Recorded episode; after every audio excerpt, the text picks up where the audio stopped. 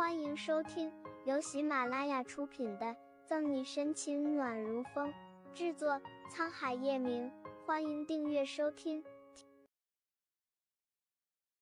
第五百四十六章，经过半个月的休养之后，沈西暗叹：果然，这吕微微就是奔着叶晨玉来的。吕警官，如果没什么事，那我就先走了。不想和吕微微多做纠缠，沈西转身就走。你给我站住！不想问不出叶晨玉的消息，吕薇薇哪里肯善罢甘休，跑到前面挡住沈西的路。他活了这么大，好不容易见到这么英俊帅气、气势不凡的男人，怎么可能轻易放手让给别的女人？吕警官，你还有什么事吗？克制住怒火，沈西脸色冷了下来。这边闹起来的动静不小。路过的警察不由得侧目而视，不过碍于沈西和吕微微的身份，都不敢留下看戏。我问你，你和程先生到底是什么关系？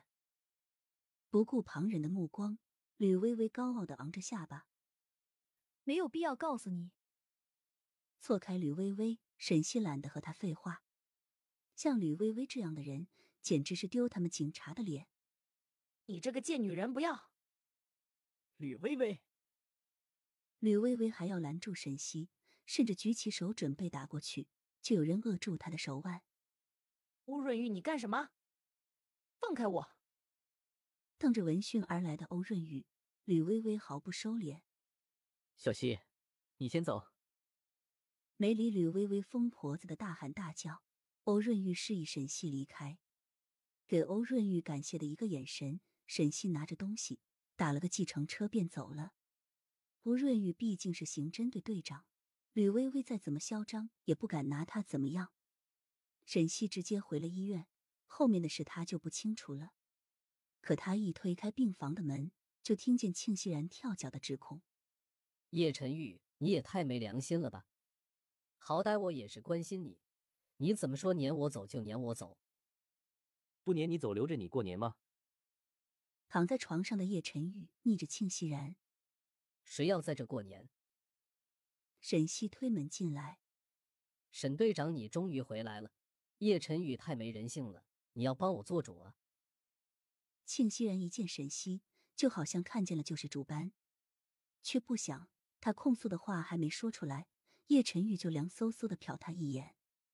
话少的人，银行卡的余额都要多一点。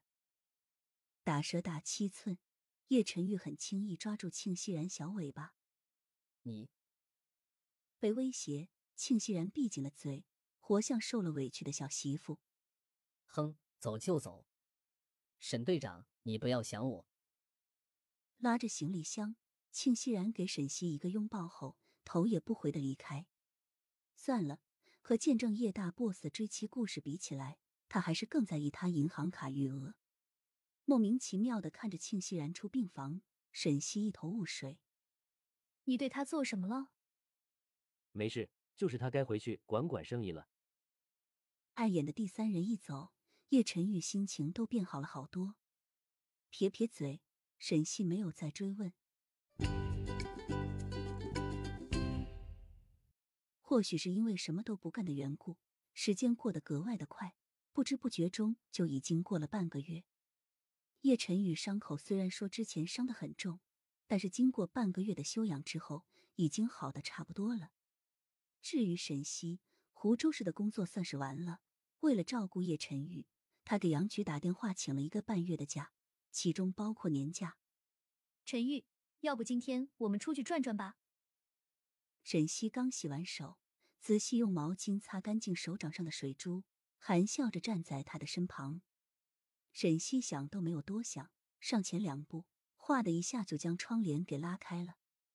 好久都没有晒太阳，因为医院为了照顾一些不能见光的患者，窗帘布做的格外的厚重，几乎是隔绝了所有的阳光。